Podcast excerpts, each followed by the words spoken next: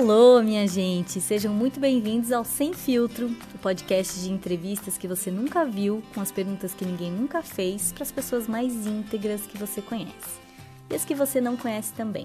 Eu sou a Lana Trauzinski, uma pessoa que está conspirando por um novo paradigma, trazendo aqui uma virtude que eu acredito ser fundamental, a transparência. Na primeira temporada, a gente buscou um pouco da desconstrução de cada entrevistado, para mostrar que todo mundo é ser humano Nessa segunda temporada, vamos elevar a frequência e focar na luz e no amor, no melhor que cada um tem para entregar. Afinal, de trevas já basta a nossa realidade atual. A única premissa continua sendo sinceridade absoluta e entrevistas inspiradoras, disruptivas e altamente compartilháveis. Convidado de hoje é um amigo meu de longa data. Estou muito feliz de apresentar ele para vocês aqui no Sem Filtro. Ele também é protagonista de dois programas no canal Off, o Em Busca das Luzes do Norte e Minha Vida no Ártico. Mas muito mais do que isso, uma pessoa realmente fora da curva, com quem eu já compartilhei alguns momentos muito loucos nessa vida e uma pessoa que sempre me convida a encarar o mundo e a novas verdades com relação a mim mesma. Chico Matos, o famoso Chiquio! Bem-vindo ao Sem Filtro! Meu, que saudade, velho! que saudade mesmo. Muito tempo, hein? Pois é. Desde, a, desde a época do Wizard, professores da Wizard. É, para quem não sabe, eu e o Chico demos aula de inglês na mesma escola durante uma época, em Balneário Camboriú, né? Meu, e aí eu tava ouvindo a tua entrevista no 45 do primeiro tempo com o Patrick, e me deu uma saudade, assim, de ouvir dessa tua fala mansa, assim, dos nossos papos, né, de outro mundo que a gente tinha, as baladas que a gente fazia junto. Lembra que vocês eram VJ e eu era tipo group, assim. Eu ia com vocês Boa. nas baladas, ficava lá em é cima. É verdade. Em cima do palquinho dançando. Boas épocas, né, cara? Boas épocas. Ai, total. É, meu, e até eu ia começar falando isso, assim, no fim, todos os meus amigos que eram os mais loucos, assim, aquele que todo mundo falava, ah, esse cara é doido e tal, foram os que mais deram certo na vida, assim, as pessoas que, que mais fizeram coisas significativas, sabe? Então, queria saber de tu, onde tu tá, como tu tá, o que, que tu tá fazendo aí agora. Então, cara, eu é, moro agora na Noruega, eu tava morando, morei meio que por tudo, né? Eu saí de Balneário Camboriú daquelas épocas ainda, épocas difíceis para mim e fáceis, porque era muita festa, tinha faculdade, mas ao mesmo tempo eu tinha, né, dois, três trabalhos, eu editava vídeo naquela época, época eu fazia VJ e eu dava aula de inglês só para juntar uma graninha para poder me sustentar em balneário, para poder ir para a faculdade. Né? Eu, eu, às vezes não tinha dinheiro nem para comer um rodízio de pizza, né? Era uma coisa assim sinistra, assim, né? Eu não ganhava nada, nada, nada. Trabalhava que nem um louco e ia para aula e tudo. E aí eu tinha aquele sonho de sair do Brasil, como tu já tinha saído antes, eu conhecia toda a galera de fora e eu nunca tinha saído do Brasil, né? E aí eu comecei a tentar convencer meu pai, não, pai, qual é que é? Me ajuda a fazer um intercâmbio. Ele falou, ó, se vira. E aí eu peguei e mandei um currículo para uma empresa de navio, de cruzeiro, e aí foi a minha escapada ali. Eles me recrutaram e eu saí do Brasil ali. Fui direto para o Alasca, fiquei trabalhando lá no navio lá. E aí nada acabei na Austrália, porque o navio foi vendido por uma companhia australiana, gostei da Austrália e acabei ficando lá. Então, fora o meu salário, meu salário era baixo, assim, mas era, sei lá, uns mil dólares por mês, mais gorjeta. Então, uhum. eu trabalhava na gorjeta, eu ganhava muito mais que isso de gorjeta e eu guardava tudo. Então, deu para pagar meu curso na Austrália, estudei lá, é, lá eu conheci minha atual esposa, saí de lá, trabalhei de tudo lá, né? Trabalhei de pedreiro, de tudo que tu imaginar. Eu fazia, eu editava vídeo, hum. passava carne em churrascaria, trabalhava de bartender em pub, bartender na churrascaria, plantava grama nas, nas ruas. concretagem. Acho que tu é o único que ganha de mim nesse quesito, Chico, de, de, de é... de trampos pelo mundo. Meu Deus. É, sei lá, trabalhei de tudo, jardineiro para um amigo meu que tem empresa lá. Esse meu amigo era um pé no saco, ele é um, eu adoro ele, é de Floripa, mas ele é um pé no saco no trabalho, ficava reclamando o dia inteiro de mim. E eu falava, cara, eu, ó, eu te juro que eu vou arrumar um trabalho melhor. Eu nunca mais vou trabalhar para ti, eu não aguento mais, saca? Eu ganhava pouco, passava o dia inteiro cortando grama, limpando canteiro. Sim. Não era fácil, cara. Ah, mas aí como é que foi parar aí no, no, no gelo e, e, fazendo esse programa para o Off, para o Discovery, enfim, vários programas que tu já fez?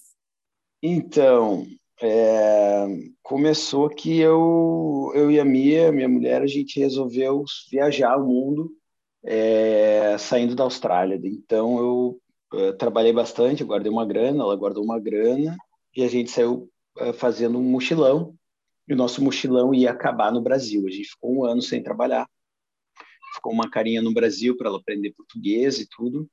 E quando a gente estava no Brasil, sem trabalhar, a grana acabou, e a gente não tinha para onde ir.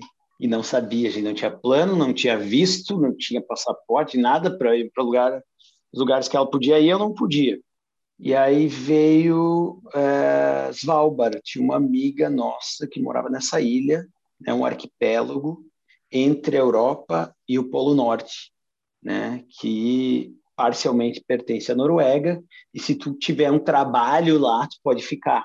E ela falou, olha, se tu vier para cá, tu consegue, tal, é, tu tem experiência como barman, tu consegue um trabalho de bartender aqui, ah, muito fácil porque tu tem experiência, fala as línguas e.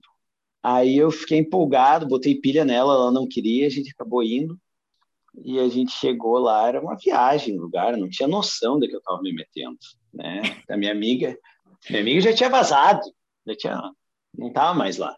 E aí eu cheguei lá, era só, estava começando a acabar o verão, estava entrando no inverno, então estava ainda a temperatura positiva, mas já estava começando a querer escurecer. E aí a temperatura foi caindo para de 5 para 0, para menos 5, para menos 10, menos 15, menos 20. E eu vi, vendo aquele, sabe, aquela penumbra vindo assim, o sol já não aparecia mais. E dali a pouco era só noite, cara. Meu Deus! 24 horas. Quase quatro meses de noite. que loucura. Só escuro. É. E aí lá eu arrumei um trabalho num hotel. Tava sem grana na época, tinha vendido a minha câmera, tava desanimado em fazer meus vídeos. Né? Eu editava já vídeo desde 2000. Lá eu comecei a trabalhar, comecei a ganhar uma graninha, comprei uma câmera de novo e eu via os guias saindo tirar foto e tal, e eu via pessoal vindo com fotos da aurora boreal e eu lá, eu disse, tu viu a aurora boreal? Eu falava, eles falavam, claro, ontem. Eu digo, quando? Como? Ah, como tu não viu? Pô, no céu, tu tem que ficar olhando e tal. Aí eu comecei a me interessar e ficava esperando. Daí eu vi a aurora a primeira vez. Eu comprei uma câmerazinha, consegui registrar. E aí eu ofereci para os guias me levarem com eles nas expedições para eu aprender a usar o GPS, é, bico de avalanche, moto neve, aprender o gelo assim em troca de fotos. Então eu tirava fotos, dava vídeo para eles e eles me levavam.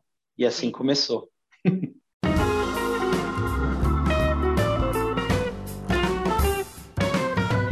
a gente tem um juramento aqui no Sem Filtro, que é para garantir que o papo está sempre pautado pela verdade.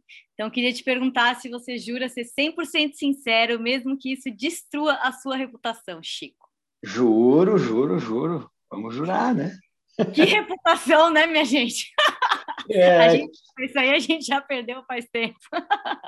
É, reputação não é comigo mesmo. Eu mesmo não, não me incomodo muito com a opinião alheia. Eu acho que a gente tem que viver livre, leve e solto. Total. Eu queria saber quais foram teus maiores aprendizados com relação à solidão, né? Tu passa muito tempo sozinho aí, né? Pouca gente em volta, é, ou, ou, pelo menos lá em Svalbard, né? o que que isso tem te ensinado, assim, essa coisa? Porque tu era um cara altamente social, né? Que que estava sempre se relacionando e, e muito da, da, da, do que acontece na tua vida vinha através dos relacionamentos também, né?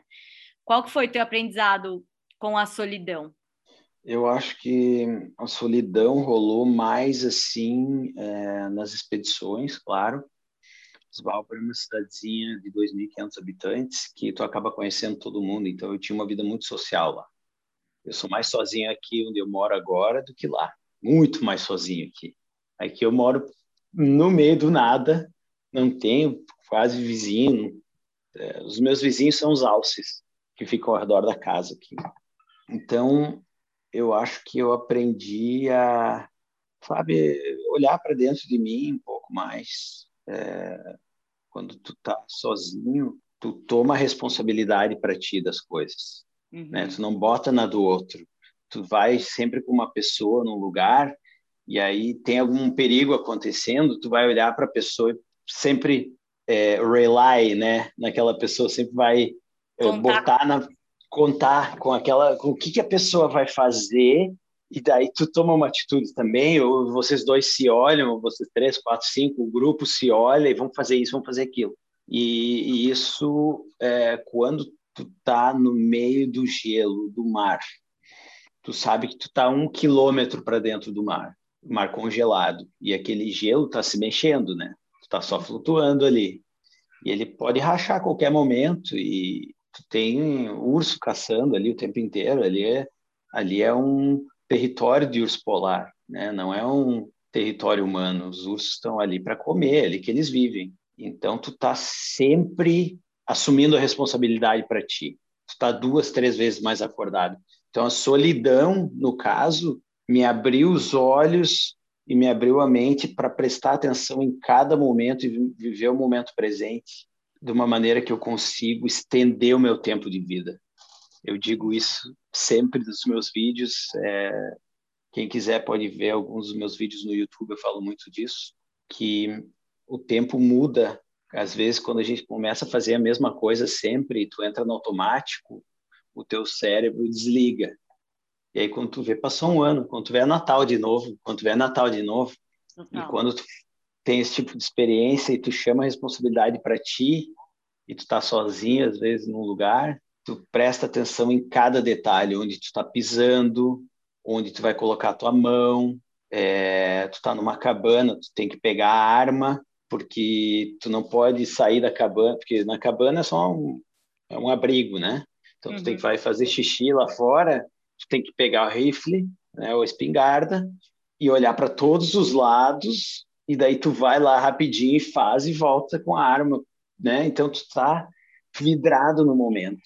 Sim. E tu consegue qualquer fazer errinho, um né? Qualquer, qualquer errinho pode ser mortal, né?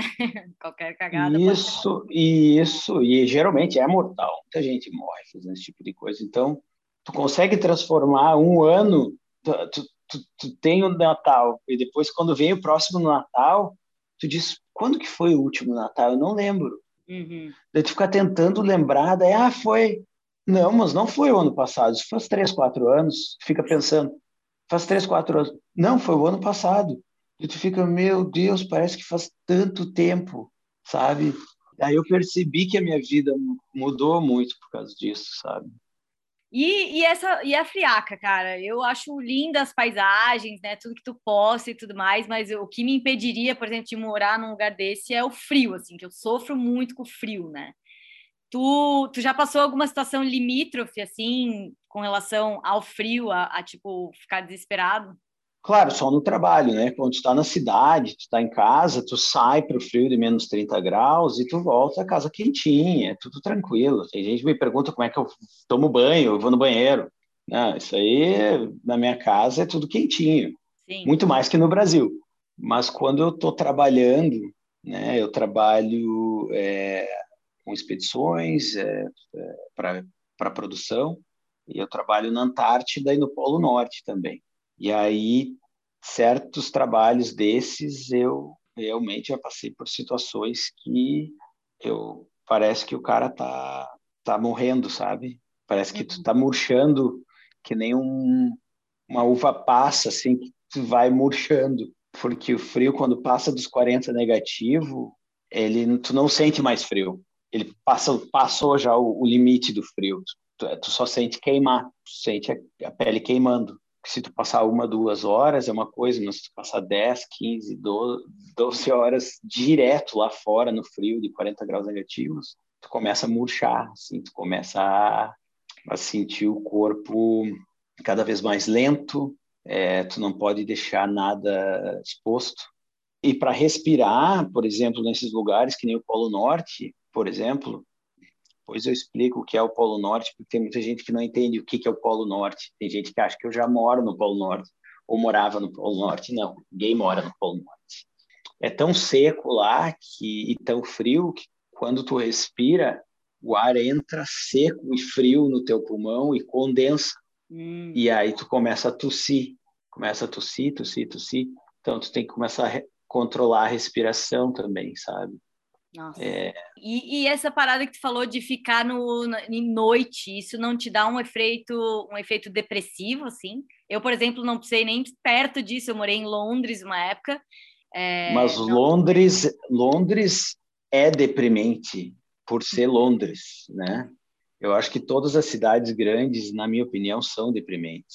Né? São Paulo, eu ficaria depressivo em São Paulo, em Londres, é, qualquer cidade grande, na minha opinião, eu não vejo vida, eu não vejo motivo nenhum para eu morar lá, no meu ponto de vista, do que eu faço da vida, como eu vivo. Uhum. É, eu vou para a cidade grande, eu vou para Nova York, eu vou para Los Angeles, eu vou para Dubai, Paris, Roma, tudo bem, mas é só para dar um rolê, é só para tirar uma foto, tomar uma cerveja, dar uma risada e vai embora. Uhum. Morar, nunca, nunca. Está uhum. totalmente fora do que do que eu acredito e do que eu vivo. E... Mas lá onde tu viveu não, não rolava isso, então? Não, não, não, não. O primeiro ano foi muito estranho para mim. Uhum. Primeiro ano eu acordava assim, oito da manhã, já estava escuro, né? Sempre escuro. Daí ia para cama, escuro, e daí eu não conseguia viver aquela rotina, assim, eu não sabia que horas eram, tinha que ficar olhando para o relógio, e aí eu achava que duas da tarde já eram dez da noite, eu ficava cansado, queria ir para a cama, não, eu fico acordado, duas da tarde. Então eu fico, fiquei bem desregulado no primeiro ano. Aí o segundo ano eu já comecei a entender melhor como tu tem todo esse tempo de escuridão, tu também tem um tempo que é só dia. Uhum. E aí tu começa a perceber o quanto bom é a escuridão quando vem só dia. Só dia é legal um mês. No segundo mês tu não aguenta mais a luz. E a escuridão não, e a escuridão é a nossa época lá de muita neve, de frio, de, de encontrar os amigos, né? Tem menos movimento na ilha, então a gente faz aquelas coisas bem cozy, aconchegante, faz um, né? Toma vinho na casa dos amigos, faz fogo, comidinha. Uhum. E eu acredito que a maioria da galera que mora lá, pelo menos é, todos os meus amigos, gostam mais da época escura. Uau! que louco, né? É, dá para ver bastante também essa coisa da dualidade aí também, né? De como tudo é tudo é dual, né? Para gostar da noite, a gente precisa viver só o dia, né? Para gostar do dia, a gente precisa viver só a noite. O ser humano ele aprende pelos contrastes, cara. Se a gente só tem um lado da moeda, a gente parece que não entende a, a, o valor do outro, né? Para dar valor para o calor, tem que passar frio primeiro, né? Não. E para dar valor para o frio, tem que estar no calor, na umidade. Por exemplo, o cara chega lá em Bali ou lá no Brasil, um bafo de 30 graus, 35, com umidade, tu dá muito valor para o frio seco. Oh, e, e, e, como que é esse contato com a aurora boreal, essas paisagens surreais, assim, isso tem mudado de alguma maneira a tua relação com Deus? Assim, quando tu vê belezas tão majestosas assim da natureza, como que te aproxima assim de Deus? É mais fácil acreditar? Isso aumenta a tua conexão? É, ou, ou a percepção da gente também ser divino? Eu acredito no Criador. É, não sou uma pessoa religiosa. Passo longe de igreja, de tudo mas eu acredito numa criação, eu acredito que a gente é parte da natureza. Eu acredito que eu subo mais ou menos duas montanhas mais ou menos por semana. Então, cada vez que eu estou no topo de uma montanha, eu estou num lugar muito louco assim, eu sento, eu agradeço, eu fico ali naquele estado zen, tranquilo, cansado, né? Com a perna doendo, né? Porque o cara vai, a idade vai chegando, o cara vai cansando, né? E aí o cara parece que sente, eu consigo sentir, parece que a montanha respirar também, a natureza se conectar a mim de uma maneira que eu escutava isso antes, eu pensava, ah, é utopia, os caras querem, sabe, esse papo hippie, não sei o quê. E hoje em dia eu tenho uma conexão muito forte. Eu chego assim, eu, cara, essa é a verdade. A verdade é essa. E isso me mudou muito. Isso fez com que eu me tornasse uma pessoa melhor dentro do que eu da, da minha evolução, né? Não melhor que ninguém, mas dentro da minha evolução, eu acho que é, eu consegui melhorar bastante. Eu ouvi tu falar no, no podcast é, que quando a questão é sobrevivência, né, o ser humano também é um animal. Então, é, isso que eu queria saber daí, como que essa, essa vivência tem transformado essa, essa tua percepção, né, do ser humano, assim, porque de fundo a gente é parte da natureza, né? Total, total. A gente é completamente parte da natureza e... Esqueceu disso. Eu, e, é, por quê? Porque existe um sistema, né? Existe do eu estou fazendo um vídeo agora, eu já era para ter postado, mas é que eu tive que reajustar esse vídeo porque eu, eu, eu, me, eu me estendi no vídeo demais e eu queria deixar a mensagem um pouco mais clara. Existem duas coisas, na minha opinião, que te levam à verdade do ser humano. Existem, existe a natureza e existe o sistema. Existem duas coisas. O sistema tem que descreditar a natureza para continuar vivo. A natureza existe por forma própria, por si própria, e a natureza é a verdade. A verdade está na natureza.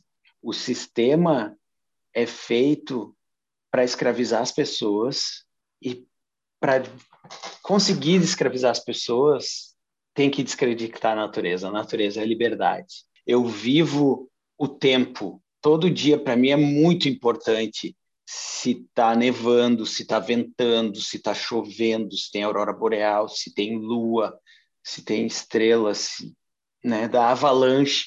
Tudo isso, eu vivo isso, é, querendo ou não, transforma o meu dia. E morando em lugares extremos, a, se a natureza quer, a natureza diz: olha, tu não pode sair de casa hoje. E tu é obrigado a ficar em casa, porque a natureza mandou.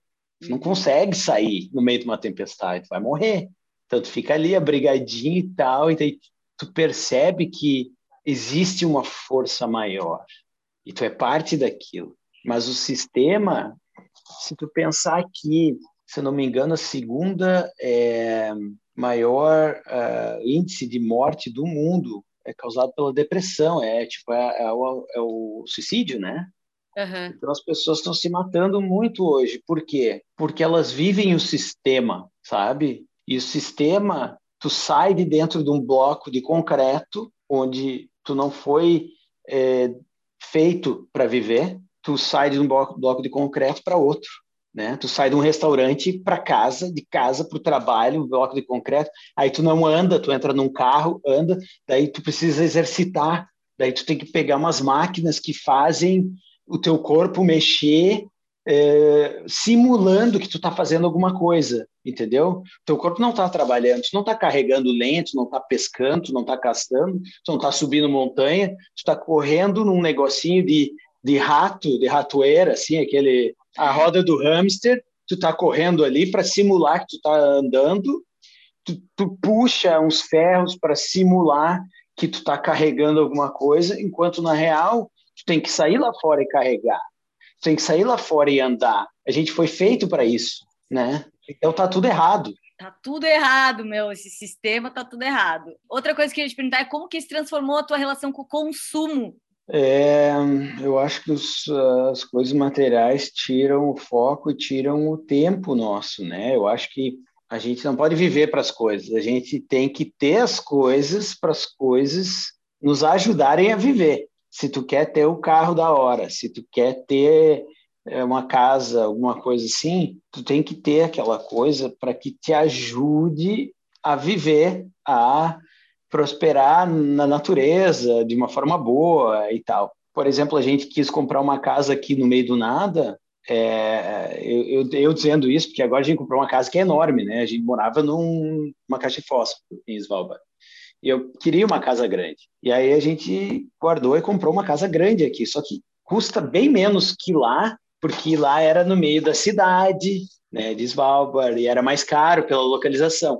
Aqui eu moro num lugar onde é só fazenda, uhum. custou muito mais barato, metade quase do preço da minha casa lá. Uma casa, eu acho que quatro, cinco vezes maior, onde eu tenho espaço para ter meu estúdio, ter minhas coisas, né? Só que a gente só comprou a casa aqui porque é no meio da natureza. Né? A gente tem umas janelas enormes, eu posso ver a aurora boreal de dentro de casa, é, a gente pega a tempestade da sacada, eu saio na frente, eu tenho alce, às vezes tu tem que, se tu quer ter um bem material, não viva para aquele bem material.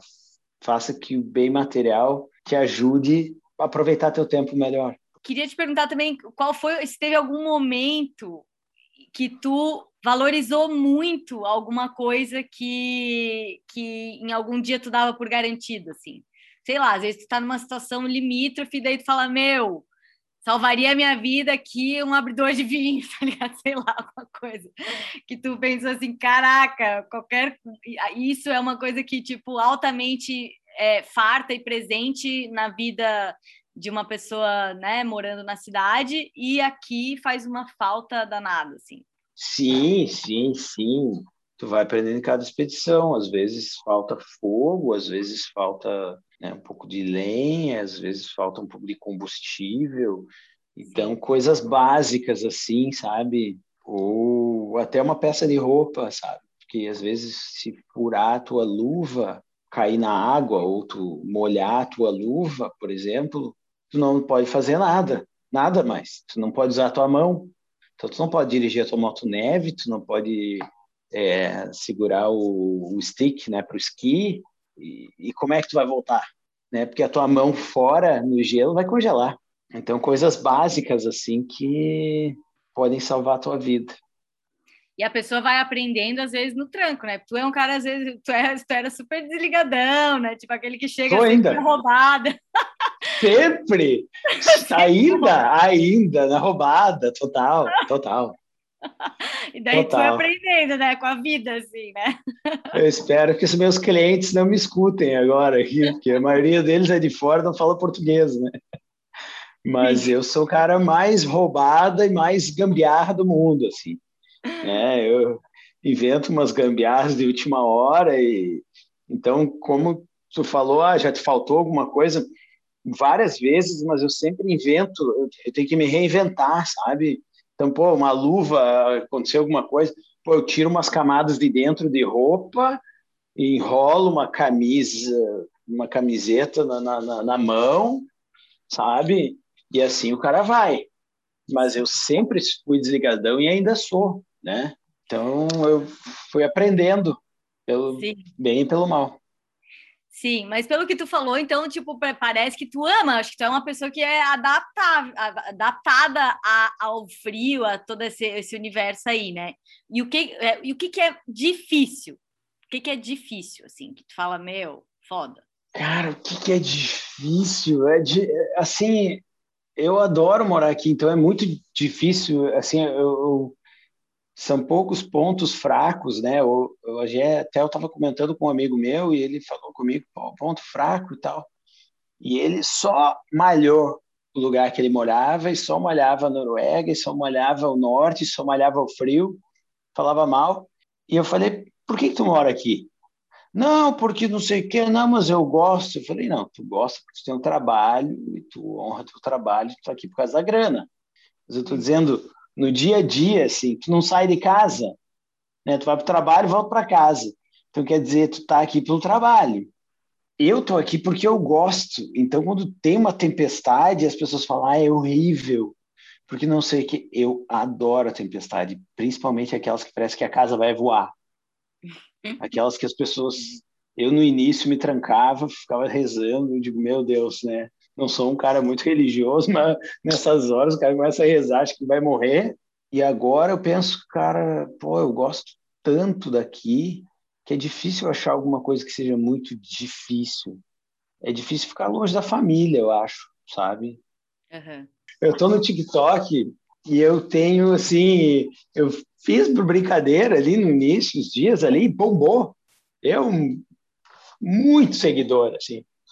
E aí, muita gente escrevendo. Tive um vídeo que deu 8 milhões de views e, e 500 mil seguidores e um monte de coisa assim. E todo mundo escreve. Eu não sei como tu aguenta aí.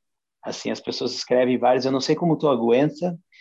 E eu não sei o que tu está fazendo aí e como que tu vive, porque deve ser muito ruim, ou isso e aquilo. E eu, na real, só tenho coisas boas de dizer. E eu vejo outras pessoas dizendo assim, cara, meu sonho, sabe? Então, essas pessoas têm uma cabeça aberta, de repente, para o diferente. E as pessoas que não têm vão sempre procurar alguma coisa ruim. É, agora a gente vai para um momento que é rapidinha, sem filtro, onde a pessoa responde com uma palavra ou uma frase no máximo é, a situação mais perigosa, assim, durante as expedições? Cair num lago congelado, cair na água. Ave Maria. E aí, mas você estava em algum lugar que dava para salvar, assim? Eu estava a 70 quilômetros de, de qualquer, qualquer pedaço de concreto, no caso. qualquer casa. Então eu caí, não era muito fundo, deu para pular e sair, mas no que eu saí congelou tudo, tava menos de 20, 25 graus negativos. E eu tava eu e um cara que trabalhava para mim, um alemão, e a gente conseguiu sair do lago e voltar vivo, mas foi uma coisa que mudou a minha vida para sempre, para sempre. Uma experiência que eu até conto num dos meus vídeos no YouTube. Conselho todo mundo assistir. Foi o que mudou assim a minha maneira de pensar e a partir disso eu comecei a pensar não vai dar nada nada nada tudo todos os problemas que a gente acha que a gente tem dentro da bolha da cidade são feitos pela bolha pelo sistema que não existem problemas de verdade estão quando a natureza está para te engolir né vai realmente partir ali e ali eu percebi que qualquer coisa que vem para o meu lado eu tiro de letra e eu dou risada Sim, é, é tipo uma experiência de quase morte, né? Exatamente, exatamente. Eu cheguei com as mãos roxas, os pés roxos, é, bem, bem adrenalizado, assim, bem adrenalina. Foi a adrenalina que me que me salvou para não congelar, na real. E a história mais engraçada? Uma história engraçada foi que eu tinha um sonho quando eu cheguei no Ártico, eu queria pegar imagens aéreas e não é. existiam drones na época. Então, eu inflava balões de gazélio e amarrava uma GoPro nos balões e deixava um fio bem fininho assim. E aí eu largava aqueles balões de gazélio por cima dos lugares que eu queria filmar com uma GoPro pendurada e ficava filmando e depois eu fui lá e vendia para os clientes eu, e eu mostrava as imagens aéreas e eles falavam o que, que é isso? Eu disse, ah, isso aí é negócio de última tecnologia aí, drone e tal. Mas nem existia drone no mercado ainda, né? Coisa que. E aí eu vendia como se fosse, né? Botava nos vídeos ali, os caras, meu Deus, e era tudo com balão. Jogava um balão lá e fazia uma gambiarra horrível. É, 99% da imagem era lixo, não valia para nada eu pegava um segundo e eu botava mais frames por segundo na filmagem, que eu conseguia dar uma parada assim, eu fazia tudo em pós-produção e eu conseguia pegar umas imagens aéreas assim rápidas assim, os caras, cara, que coisa mais linda, tal, como é que tu tirou isso? É, pois é, não falava. Eu lembro que uma vez eu fiz a filmagem e eu não tinha onde botar os balões, eu estava passando na frente da casa de um amigo meu e como lá em Svalbard ninguém fecha as casas, as casas estão todas, abertas. Eu passei na frente da casa dele, eu tinha que botar os balões, joguei um milhão de balão para dentro da casa do cara, ficou tudo no teto assim, fechei a porta e fui embora. Quando ele chegou de noite, estava a casa dele infestada de balão. Ai, meu Deus. É, tu continua sendo prego como surfista? Muito, muito, muito, muito.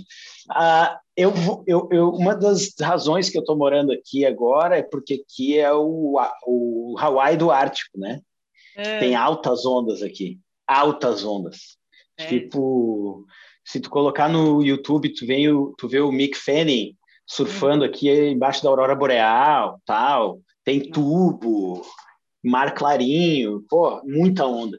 E eu sou muito prego, cara. Voltei a surfar e eu tô, eu já era prego naquela época. E agora mesmo eu sou um tiozão surfando com prancha de guri novo, né? Não quis comprar aquelas fanboard, aquelas pranchas grandes assim, comprei prancha da minha época de gurizão, uma prancha pequena, assim. Pá, daí eu surfando com a gurizada ali, é um fiasco. É. Oh, se for, se for para escolher, tu escolhe skate ou snowboard? Ai, cara, é muito difícil escolher. Uh... Snowboard. Ah, mudou então, né? Porque eu me lembro que. É, é que agora eu uso, eu uso, vou te mostrar aqui, não é dá para ver no coisa, mas eu vou descrever como é que é. Eu Nossa. uso um skate que é snowboard. Ele é um skate que, em vez de rodinha, ele tem pequenos esquis no lugar da roda.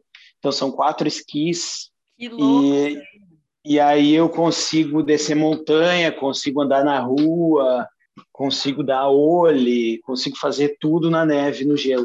Isso arrastando o outro pé, então, igualzinho o skate mesmo. Isso. Geralmente os meus cães estão me puxando, mas é mas é com esse aqui eu tenho um, um, uma bota que ela tem garra assim de, de, de ferro embaixo uhum. e aí eu posso embalar, posso frear tudo no gelo e dar um grip também no, no skate porque o skate também tá cheio de gelo, né? Quando eu tô lá fora.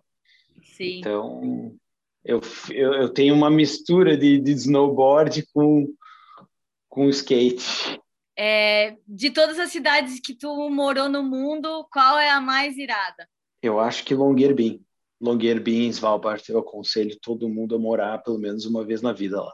Passar um ano lá, antes de morrer. Sério? Longyearbyen, a cidade mais ao norte do mundo.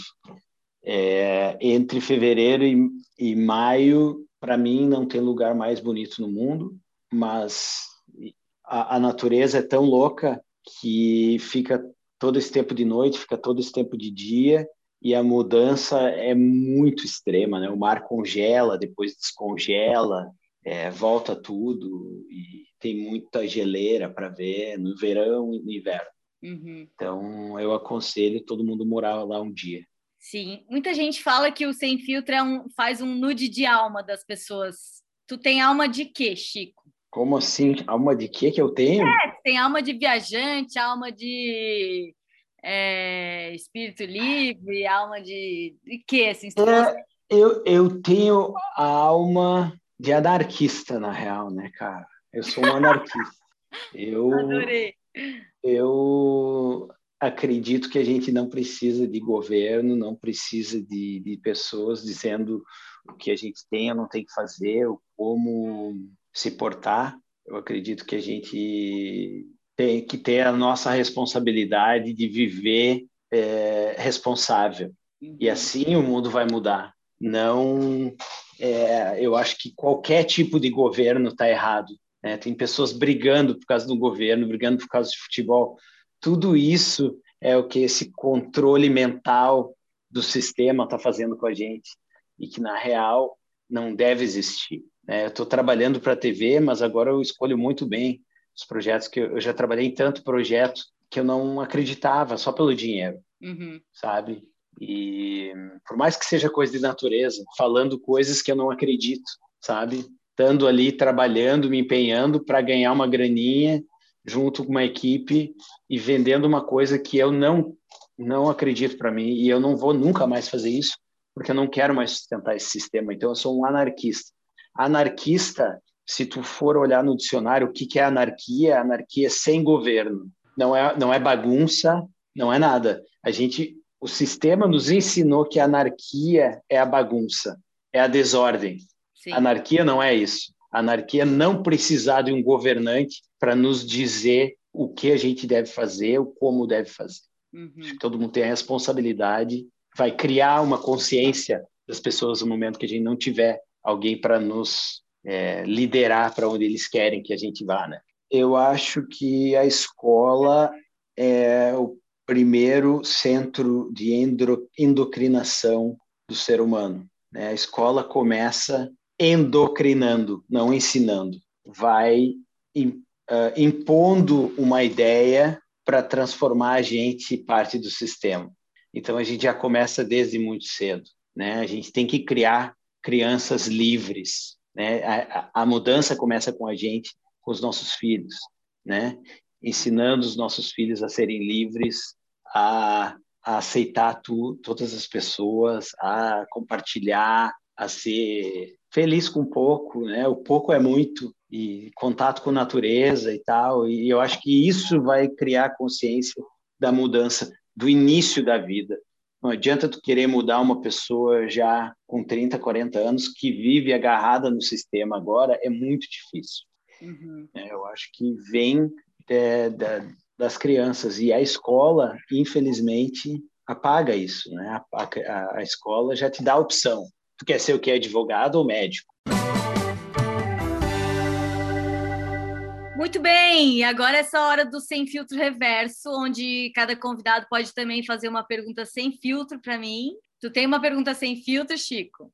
É, qual foi o quanto à situação que tu mais passou vergonha na tua vida? Nas tuas trips, nas tuas trips, esses negócios, mico, assim, aquele negócio que tu fez, que tu passou muita vergonha, que tu tem até vergonha de contar agora, mais ou menos.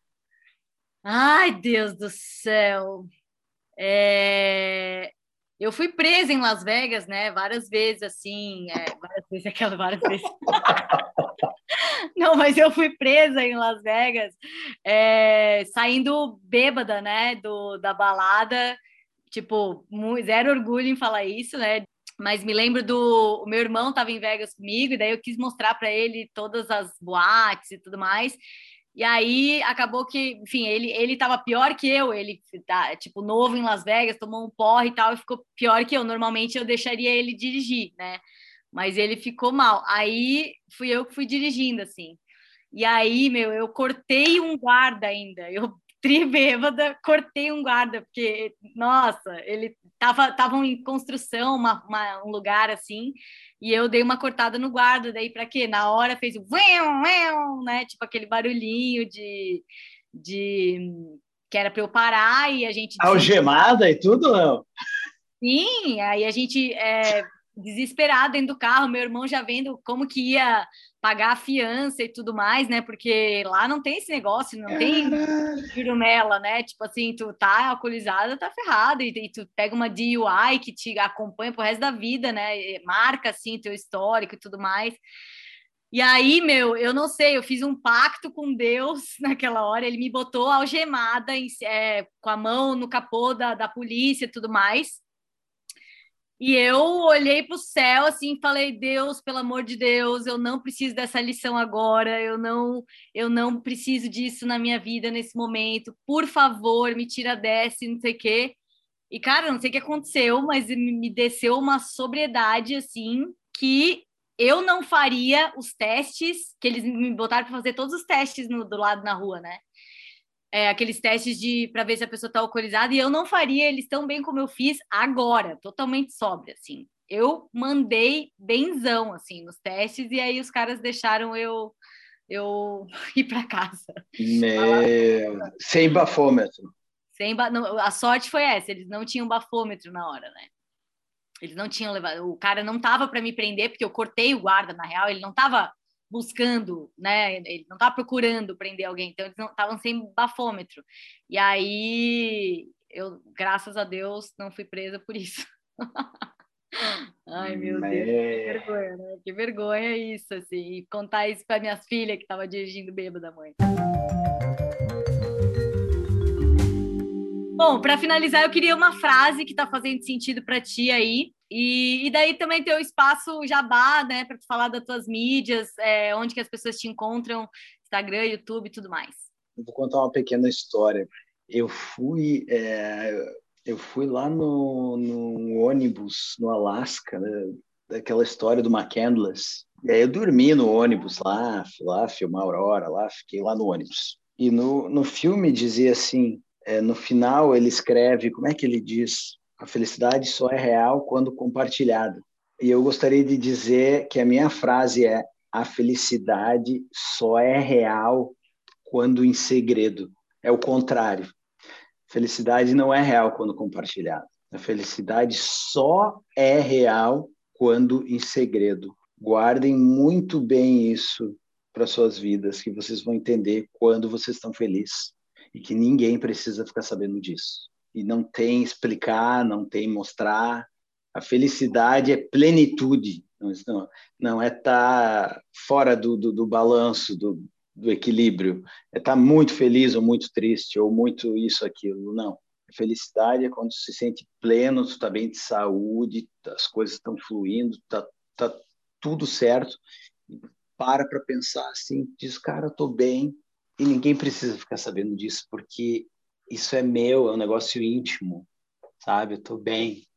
E, e se a gente entender que a felicidade é em segredo, a gente não tem o desespero de tentar mostrar para os outros que a gente está feliz. Porque a única pessoa que importa mesmo somos nós, né? Eu vou te dizer que é, eu uso as mídias sociais, só que assim, as pessoas falam, ah, tá sumido, ah, não sei o que, não é tá sumido. Eu tenho várias vezes que eu desapareço porque eu quero desaparecer, porque eu não quero ficar escravo daquele negócio olhando todo dia, eu não preciso ficar sabendo o que as pessoas estão fazendo todo dia, sabe? Às vezes eu quero passar uma mensagem ali, mostrar uma paisagem, mostrar algumas coisas, só que hum, a parte do desequilíbrio que o sistema criou é a mídia social pelo, pelo sentido da, da, da dopamina, né? Todo esse estímulo que vem para o teu, pro teu cérebro, da dopamina, do, do, das mídias sociais, da, dos equipamentos eletrônicos, de, de, de da gratificação automática que teu cérebro recebe disso, vicia. E aí, no final do dia, tu passa o dia inteiro ali, começa, nada fica tão engraçado mais. E a gente tem que pensar que a, a dopamina, né, vem das, das maiores drogas, né, da heroína, da cocaína, do álcool. Tudo isso libera dopamina no teu cérebro e o que te faz viciado nessas drogas é a dopamina. E é a mesma coisa que vem da mídia social. Então a gente tem que ter um controle sobre isso. E tendo controle sobre isso, a gente vai dar valor, vai entender que a felicidade é em segredo. E tudo, tudo tem um equilíbrio. Dá para usar a mídia social? Dá. É legal? É. Mas tem que ter o um equilíbrio. Maravilhoso. É. Um pouco de álcool não faz mal. Tomar um vinho no final do dia não faz mal. O que faz mal é tomar um garrafão de vinho todo dia. É a mesma coisa do vídeo social. Sim, e uh, qual é teu Instagram, teu YouTube, onde que tu tá falando com as pessoas hoje em dia? Teu TikTok? TikTok, então. Chico Matos, C-H-I-C-C-O, Matos com dois T's. Facebook, na fanpage, Instagram, TikTok, YouTube. Eu mostro bastante expedição, trips, pensamentos, todos os meus vídeos têm um pouco dos pensamentos, das coisas que a gente está conversando agora, dentro de uma situação. Então, eu vivo a situação e a situação me traz um aprendizado e eu troco uma ideia sobre esse aprendizado, sobre o que aconteceu no episódio. É, canal off, né? Canal off, é, Globosat Play, é, em busca das luzes do norte, meu programa só sobre a aurora boreal, no Alasca, na, na Islândia, na Suécia, na Noruega. Está é, passando agora, na real, tem que olhar ali, só escreve programação canal off em busca dos luzes do norte e é, Minha Vida no Ártico, temporada 1 e 2 também no canal off. Maravilha, Chico. Gratidão pela essa entrevista. É, meu, tu, tu me faz relembrar assim dessa dessa chama que eu também tenho, assim, sabe? Dessa coisa, dessa vontade de ver o mundo, né? De, de interpretar o mundo de maneiras diferentes, assim. Então, gratidão por de novo me despertar aí, nem que seja por um pouquinho. E, cara, por tu ser essa figura autêntica, sussa e, e massa aí que inspira valeu. tanta gente. Valeu, valeu, galera. Obrigado por escutar aí. Um abraço para todo mundo. Esse foi o Sem Filtro dessa semana, um podcast editado com muito amor pelas meninas da Tântalo Digital, a agência de design e marketing digital com o coração. Arroba Tântalo Digital. Se você gostou desse podcast, ajuda a gente na expansão de consciência e compartilhe com todas as pessoas que podem se beneficiar e crescer com essas informações. Você pode fazer isso por WhatsApp ou nos seus stories do Instagram, clicando nessas três bolinhas aqui embaixo. Se a sua empresa quiser patrocinar esse podcast, entre em contato pelo meu perfil pessoal no Instagram, arroba Recalculando a Rota. Destaca aí a sua frase favorita e marca a gente com podcast.semfiltro. Aproveita para seguir lá no Instagram e aqui no Spotify para ficar sabendo em primeira mão quando sair um novo episódio toda sexta-feira. Um beijo instalado em todo mundo que ouviu até agora e muito mais amor está por vir na próxima entrevista. Até lá!